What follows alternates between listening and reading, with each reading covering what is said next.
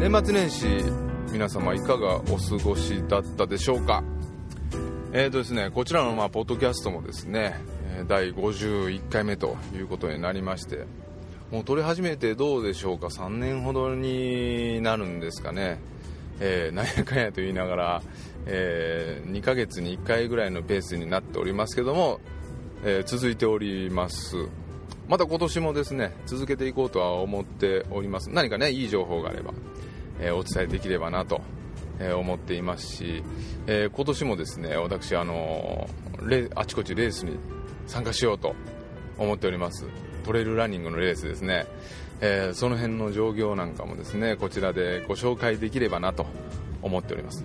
もちろんね怪我のことに関してだとか、何かこう病気のことに関してとかですね、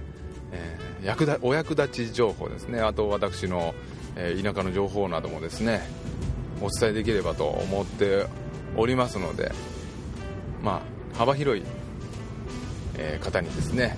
聞いていただいてですね、まだ一人で盛り上がろうかななんてちょっと思っておりますけども、今回ですね、年末年始はですね毎年恒例家族旅行に出かけてまいりました。この家族旅行はですねもう毎年行っております。海外旅行ですね、必ず行きましょう。年末年始ね、ちょっと頑張って奮発していきましょうということですね、これ続けております。もう結婚してかれこれそうですねもう何回目でしょうか、何カ国目かちょっと、パッとは出てこないんですけども、かなり、今までですね頑張って続けておりますね。で今回行ったのはですね、今回ですね2カ国行きました。2カ国といってもトランジェットを利用していったというか、航空券をうまく探してもらってですね、一番安い方法で、目的地に行きたいと。で目的地はですね、僕がリクエストします。あとのプランニングは全て奥さんがやってくれます。はい、もう慣れたものでですねインターネットでチャチャチャっとやってくれるんですよ。で僕はですねもうただただ行きたい場所をですね伝えるだけで、あとはもうほったらかしですね、どっか行きたいこういろんな場所にこうね、なんかこうツアーとかあれこれあるじゃないですか、向こうに行けばそんなんやりたいとかって言われるんですけど、もう全て、お任せいたしますという形でですね、子供もいますんで、子供も一緒に楽しめるような方法で、旅行ができればなといつも思ってますので、毎年毎年子供もですね、海外旅行に行ってるもんですからかなり子供も慣れてきましたね。あんまりこう動じないというか、そんな感じになってきております。で今回ですね僕が行きたいと思ってたのはですね、マレーシアなんですよ。マレーシアのコタキナバルというところなんですけども、コタキナバルというところはですね、ボルネオ島というマレーシアでもですねちょっと飛び地ではないんですけども少し離れた場所にですね、あります。離れた、島です。大きな島、ボルネオ島という島があるんですよ。多分皆さんご存知かと思うんですけども、今南カリマンタン島っていう名前になってるんですかね。通称ボルネオですよ。皆さん現地の人もボルネオ言ってます。ボルネオの、サパ州というところにですね、コタキナバルという割とこじんまりとした、町が、大都会ではないですね、本当にもう割とこじんまりとした町があるんですね。でかなり多くのですね観光客の方が来るということで、リゾート地もちょっと島に渡ればありますし、結構その観光客に向けてですね、頑張ってる場所じゃないかなという印象を受けましたね。でそのコタキナバルに、行きたかったわけですけども、その前にトランジェットとして台湾ですね、台湾に立ち寄りました。台湾では2泊ですね、2泊してまいりました。ちょっとね、雪がかなり道路に積もっておりまして、降ってきましたので、ちょっとチェーンを巻こうかなと思います。今日はですね、1月の16日なんですけども、昨日かなり雪が降ったようで、今田舎の方にちょっと走っていってるんですけど、やっぱ山間部の方は、かなり雪が、道路に残っている感じです。ちょっとうるさいですかね、これガンガンチェーンを巻いてますんで、スタッドレスタイヤね、僕持ってないんですが、いつもチェーンでですね、一冬越しております。チェーンの方がね、滑らないです。スピードが出ないんで安全運転になりますし、年にですね3回ほどチェーンを巻くんですけども、年に3回だけだったらスタッドレスタイヤはもったいないだろうという、発想でですね、毎年チェーンを傾向して冬はですね走っております。ちょっとね音うるさいかもしれないですけども、進めていきたいと思います。ジョンリーの街ですね、台湾のジョンリーの街なんですけども、非常に郊外というか、あまりこう都心的な感じもなく、地元の人が結構たくさんいらっしゃって、工業地帯もありみたいな感じのところでございます。繁華街という繁華街はないんですけども、駅前周辺ですね、ジョンリー駅の駅ですね、こちらの駅前はですね、結構たくさんのお店があります。そうですね、結構若者の方も、たくさん歩いておりますし、いろんなお店があってですね、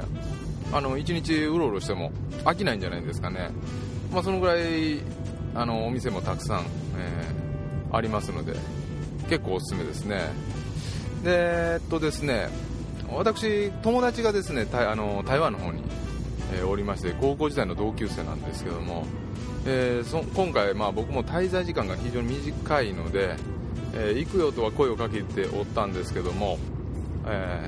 その方台北市内に住んでおりまして、ちょっと遠いので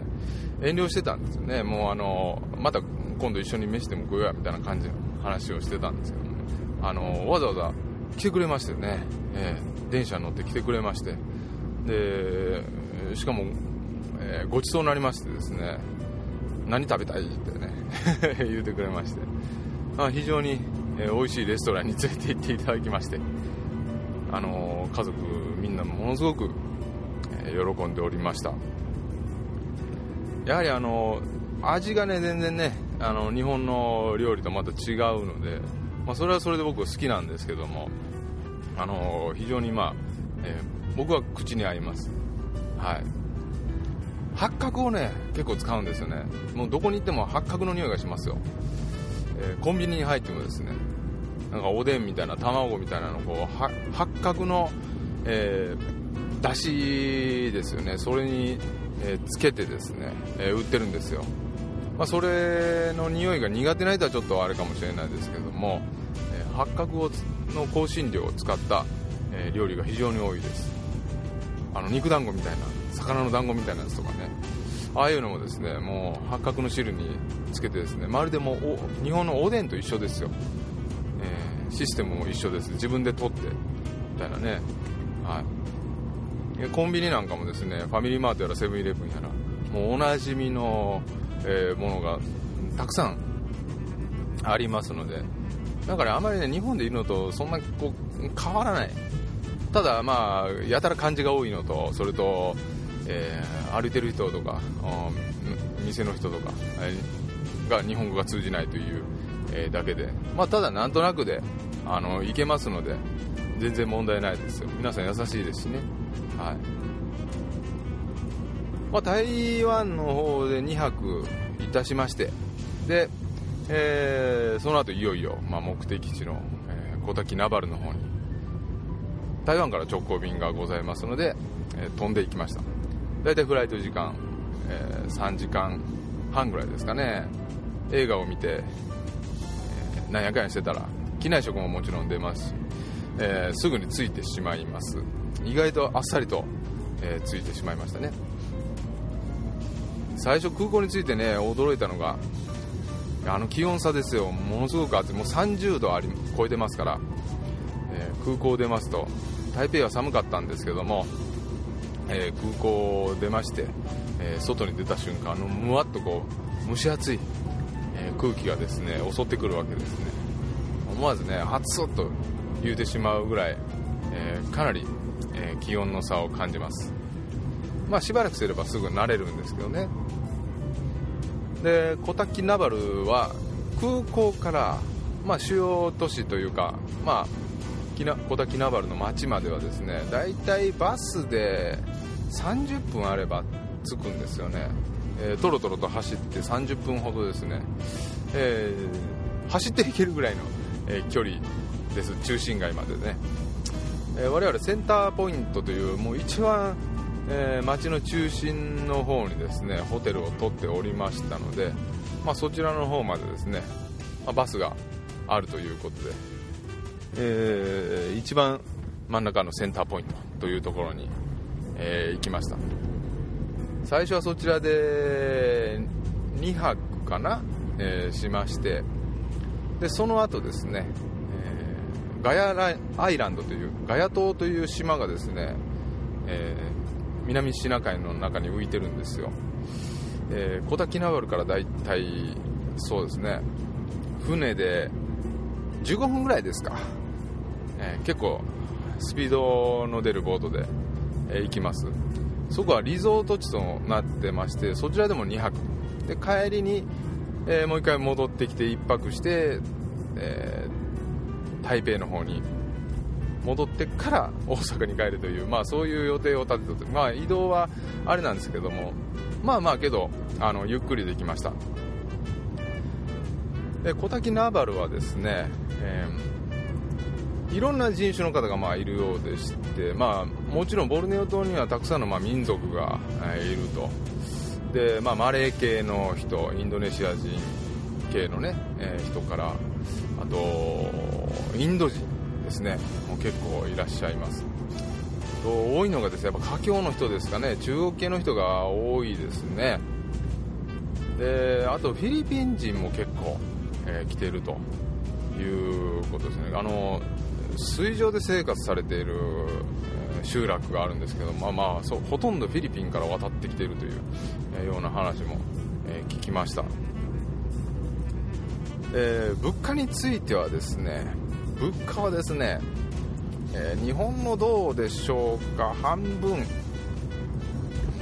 か3分の1ぐらいになるんですかね。ただ結構観光地ですので観光客相手にしてるお店はね高いです。まあ日本でだったら生中1杯安いとこだったらね、300円ぐらいであるじゃないですか。向こうはですねだいたい観光地の、生ビール1杯だいたい800円から900円ぐらいだと思うといてもらったらいいかな。コンビニでもですねあまりビールとかお酒は売ってないんですよ。売ってるとこは売ってますけどもそんな品数置いてないですね。得体の知れないなんかわけのわからん、ノンアルコールビールみたいなやつとか結構置いてるんですよ。向こうはですねイスラム教徒の人とかも結構ヒンズー教もそうなんかもしれないですけどあまりお酒をね召し上がらないということです。でレストランなんかもハラルマークですか、豚肉ダメですからね、そのマークを結構つけてあったりとかで、食事にねかなりこう、向こうは気を使ってる外食産業ですね、その辺気を使っているようですね。あまりねこっちでは馴染みないんですけど、これからどうなんでしょうね。外国人観光客の人が、まあ、だんだん増えてくるんで、最近はですね日本のまあレストランチェーン店なんかでも、ちょっとハラルマークをつけてる、これはイスラム教徒の人食べても大丈夫ですよっていうようなハラルをつけてる、お店もですねちょいちょい見受けられるようになってきましたね。大阪市内なんか行ってもありますよね。まあ、それがまあ標準的にあるという形ですね。はい。でまあ、気候はそう、物価の話で言うとですね、地元の人とかが食べに行くような料理屋さん、まあ半露店みたいな、ところはですね、非常にリーズナブルで食事をとることができます。まあ、我々3日目にしてですね、2日目の晩にしてですね、それに気づいたんですけども、1日目はですね、やっぱりインターネットでここの海鮮がうまいんだと、言ってですね、あまりこう値段のことを気にせずですね、外食をしに行ったわけですけども、そちらの、海鮮はですね、伊勢海老が売りでして、伊勢海老1匹1万円ぐらいするんですね。選んで、料理をしてですね、それをですね食すわけですけども、料理するの、その選ぶときにですね、やっぱり大きければ大きいほど値段が高いと、いうことですね。1万円ぐらいするわけですよ。結構高いなとか言いながらね、食べてましたけども、で結局ですね、1日目はですね、物価高いなとかそういう風な話をしながらですね、過ごしました。慣れですよね。いろんなところを見れば見るほど、こんなレストランもあるんだとか、屋台でも結構いろんな場所にあるんやなということが分かりまして、で、結局最終的にはですね、屋台でばっかり食べてましたね。安いですよ。500円ぐらいあれば3人食べれましたから十分ですね。日本の屋台とは違ってお酒置いてないです。お酒置いてますかと聞きますと、コンビニに行って買ってこいと言われました。コンビニ、そんな屋台のあるようなところらへん近くにないんで、もうめっちゃお酒に合いそうな料理ばっかりなんですよ。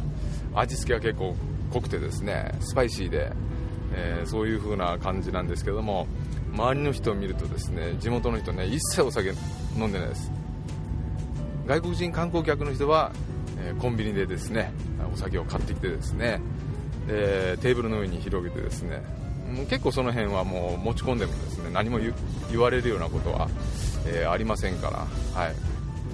全然、平気ですね。暑い国の話をしてるんですけど、今天髄峠というところを越えてるんですけど、すごい雪ですね。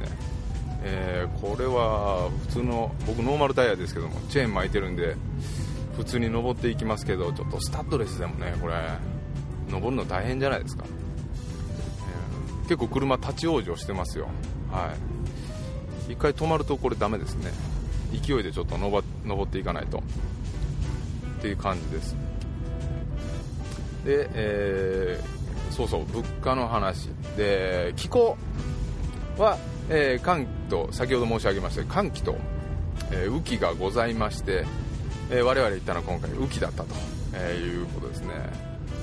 ただ十分暑いです。もう赤道に近いので暑いです。かなり日焼けしましたね。1日2日でもうかなり真っ黒になってきて、今日16日ですけども、ついそうですね、一昨日ぐらいまでですね、皮膚の皮がむけました。そのぐらいですね、暑いで、日光もですね、上から直火焼きされるような、感じです。で、チリですね、チリ的にはなんかね、僕ちょっと思ったんですけども、山が見えて、で町があって、海があって島があるというような感じで、なんか神戸のようなイメージをちょっと持ちましたね。海はですね、南シナ海に向かって、開けているんですけども、結構綺麗な色をしております。実際ですね、街中の小滝名丸の街中の海はですね、そこまで綺麗ではないです。少し離れるとですね、海が綺麗ですね。やはりゴミがね結構散乱しておりますね。ゴミ箱なんかもあちこちに設置されて、かなり綺麗にしようとはしてるんですけども、僕は海岸沿いですね、ちょっと散歩したり走ったりしたんですけども、ネズミをたくさん見ました。海岸沿いのテトラポットのあたりとかですね、みんなポテチやら何やらめっちゃ捨ててるんですよ。そこにネズミがついておりましてね、ネズミたくさんいましたね。で、大きな山、キナバル山という山がございます。この山はですね、富士山より高い山らしいです。はい、僕見た感じはそんな高くは見えなかったんですけども、まあほとんどちょっと雲がかかっててあれだったんですけども、形がね、富士山のようなこうスラッとした形じゃないんですよ。どちらかというとボコボコした、感じですね。本当にボコボコしてる、モコモコこうなんかこう 岩がですね、モコモコ盛り上がってるような感じの、そういう形の山でしたね。でこのキナバル山なんですけども、これね、登れるんですよ。登山できるんです。ただね、勝手にこれ行けないんですよね。いや入山するのにお金がかかるらしいんですよ。でツアーもあったんですけども、ツアーちょっといろいろ見てたんですけども、いろいろねちょっと予約をしたりとかややこしかったんで、今回ちょっと見送りさせてもらいました。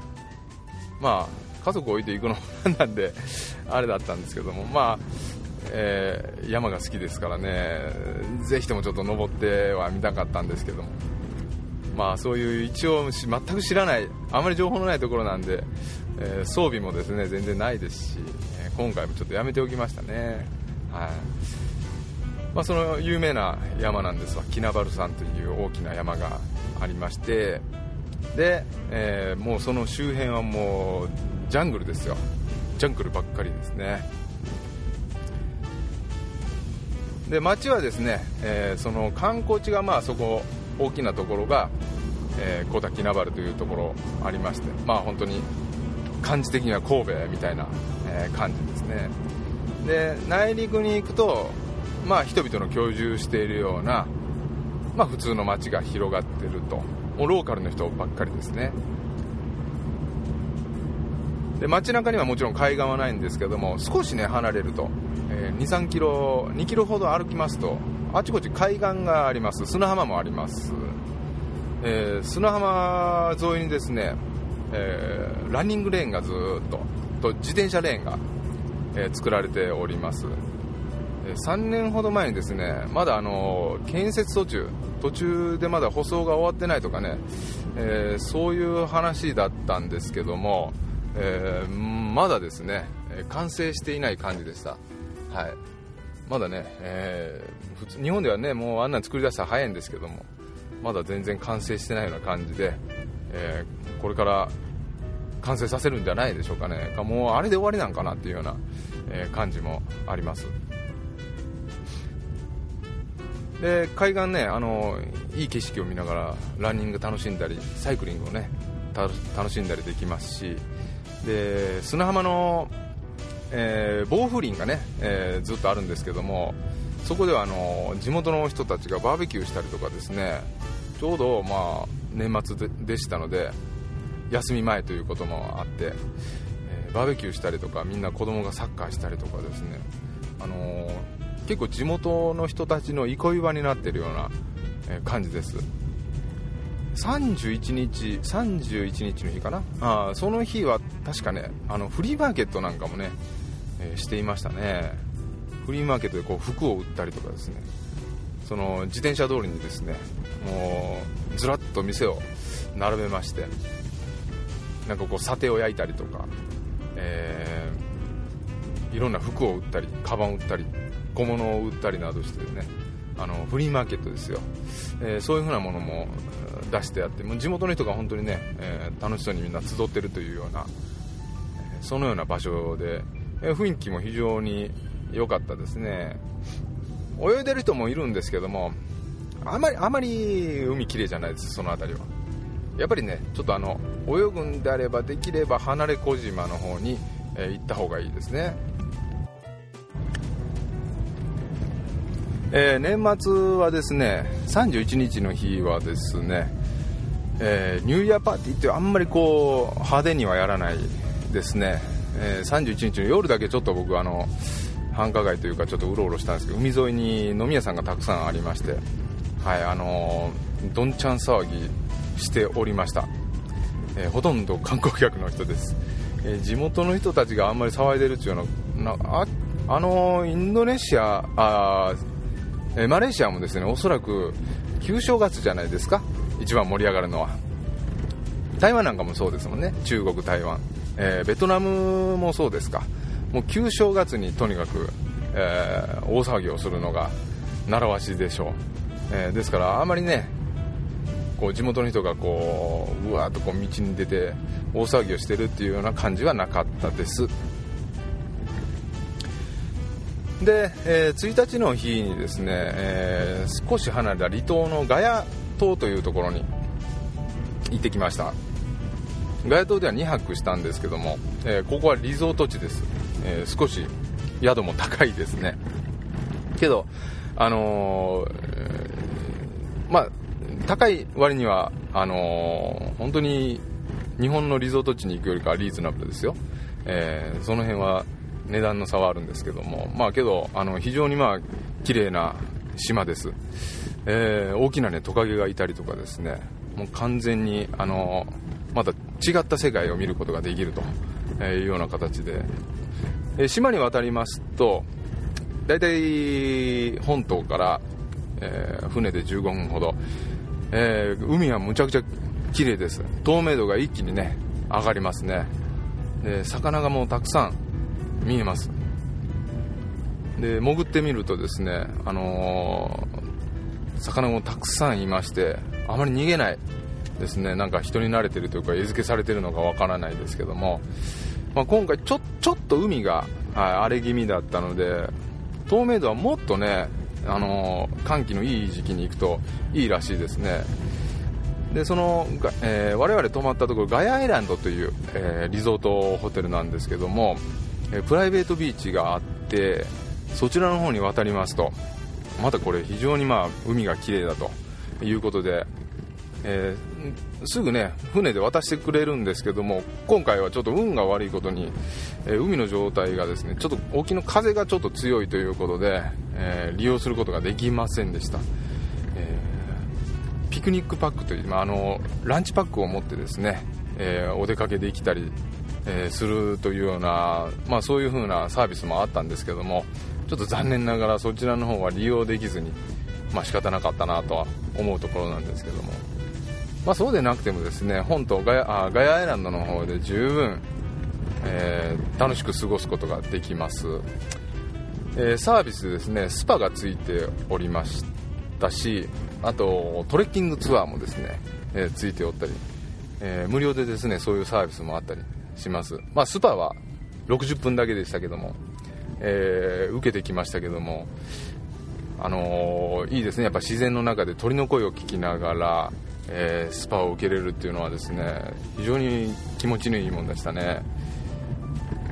まあ、足をしてでオイルマッサージをまあ受けるんですけども、夫婦でね受けることができます。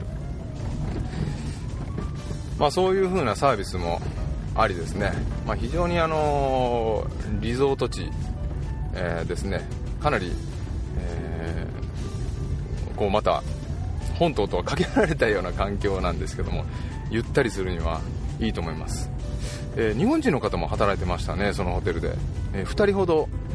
働いておりましたね。聞きますと、まあずっと働いてるんだっていうような、女性の方だったんですけども、ワーキングホリデーでしょうか、ちょっとわからないですけどもね、あんなとこで仕事するのもいいなと思いましたね。まあ、2日間、ガヤアイランドの方で、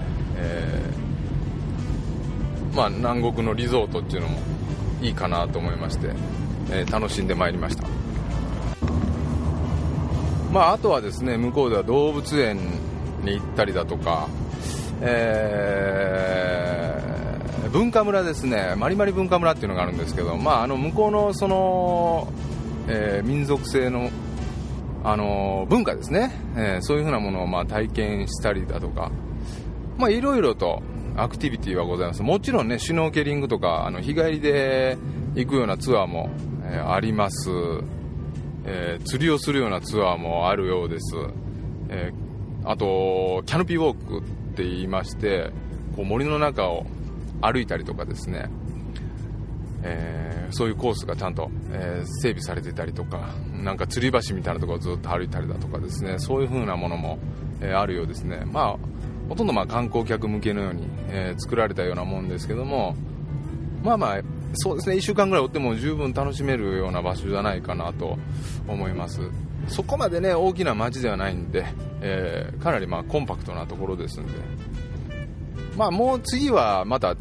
あれかな、違うところに行ってみたいかなと、しばらくしたらまた行ってみたいかなみたいな感じでしたね。はい。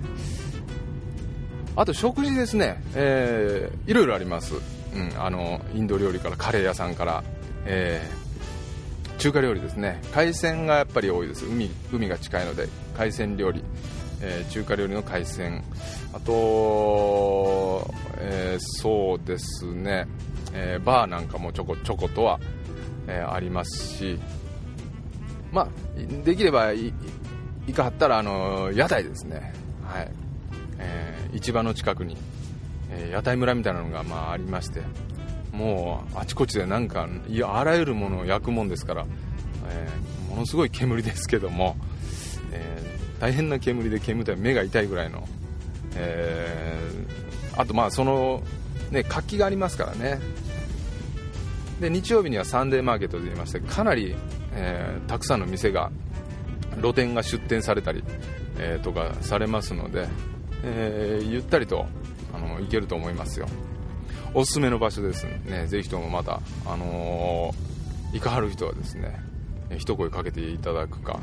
まあ、こちらの、ポッドキャスト聞いていただきまして参考にしていただければなと思います。来年はですね、まだ来年というか、まあ、今年の年末ですね